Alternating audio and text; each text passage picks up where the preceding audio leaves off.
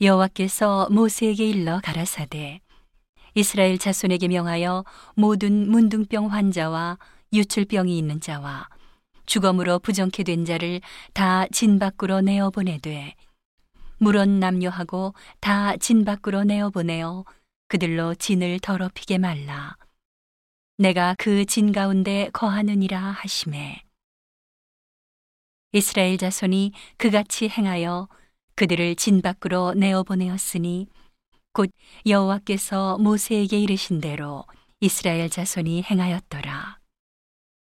여호와께서 또 모세에게 일러 가라사대 이스라엘 자손에게 이르라 남자나 여자나 사람들이 범하는 죄를 범하여 여호와께 패역하여 그 몸에 죄를 얻거든 그 지은 죄를 자복하고 그 죄값을 온전히 갚되 오분지 이를 더하여 그가 죄를 얻었던 그 본주에게 돌려줄 것이요 만일 죄값을 받을 만한 친족이 없거든 그 죄값을 여호와께 드려 제사장에게로 돌릴 것이니 이는 그를 위하여 속죄할 속죄의 수양 외에 돌릴 것이니라.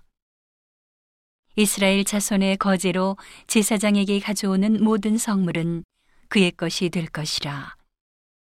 각 사람의 구별한 물건은 그의 것이 되나니 누구든지 제사장에게 주는 것은 그의 것이 되느니라.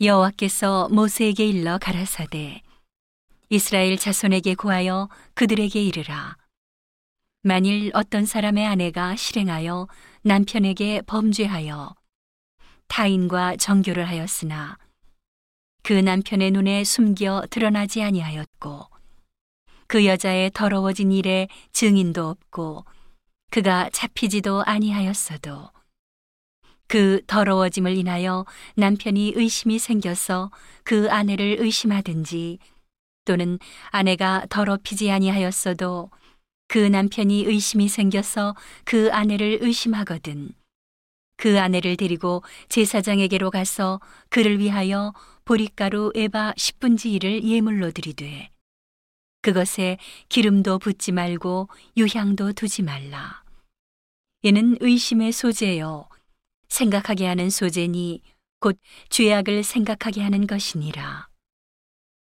제사장은 그 여인으로 가까이 오게 하여 여호와 앞에 세우고 토기에 거룩한 물을 담고 성막 바닥에 티끌을 취하여 물에 넣고 여인을 여호와 앞에 세우고 그 머리를 풀게 하고 생각하게 하는 소재물 곧 의심의 소재물을 그 두 손에 두고 제사장은 저주가 되게 할 쓴 물을 자기 손에 들고 여인에게 맹세시켜 그에게 이르기를 내가 내 남편을 두고 실행하여 사람과 동침하여 더럽힌 일이 없으면 저주가 되게 하는 이 쓴물의 해독을 면하리라.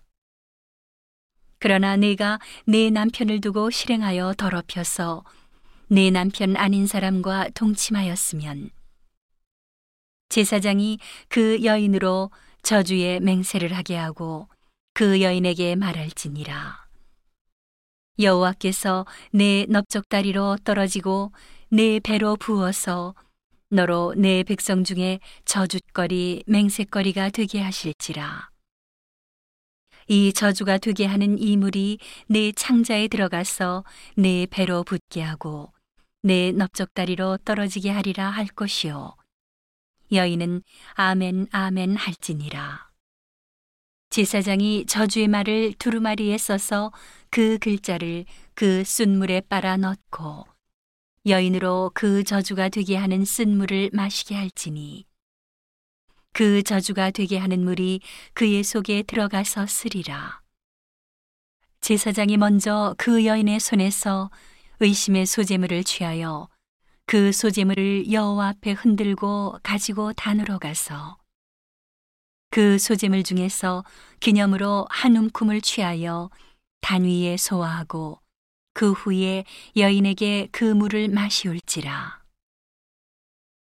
그 물을 마시운 후에 만일 여인이 몸을 더럽혀서 그 남편에게 범죄하였으면 그 저주가 되게 하는 물이 그의 속에 들어가서 쓰게 되어 그 배가 부으며 그 넓적다리가 떨어지리니 그 여인이 그 백성 중에서 저주거리가 될 것이니라.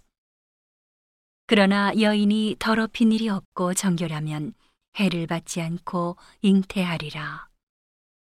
이는 의심의 법이니 아내가 그 남편을 두고 실행하여 더럽힌 때나 또는 그 남편이 의심이 생겨서 그 아내를 의심할 때에 그 여인을 여호와 앞에 두고 제사장이 이 법대로 행할 것이라. 남편은 무죄할 것이요 여인은 죄가 있으면 당하리라.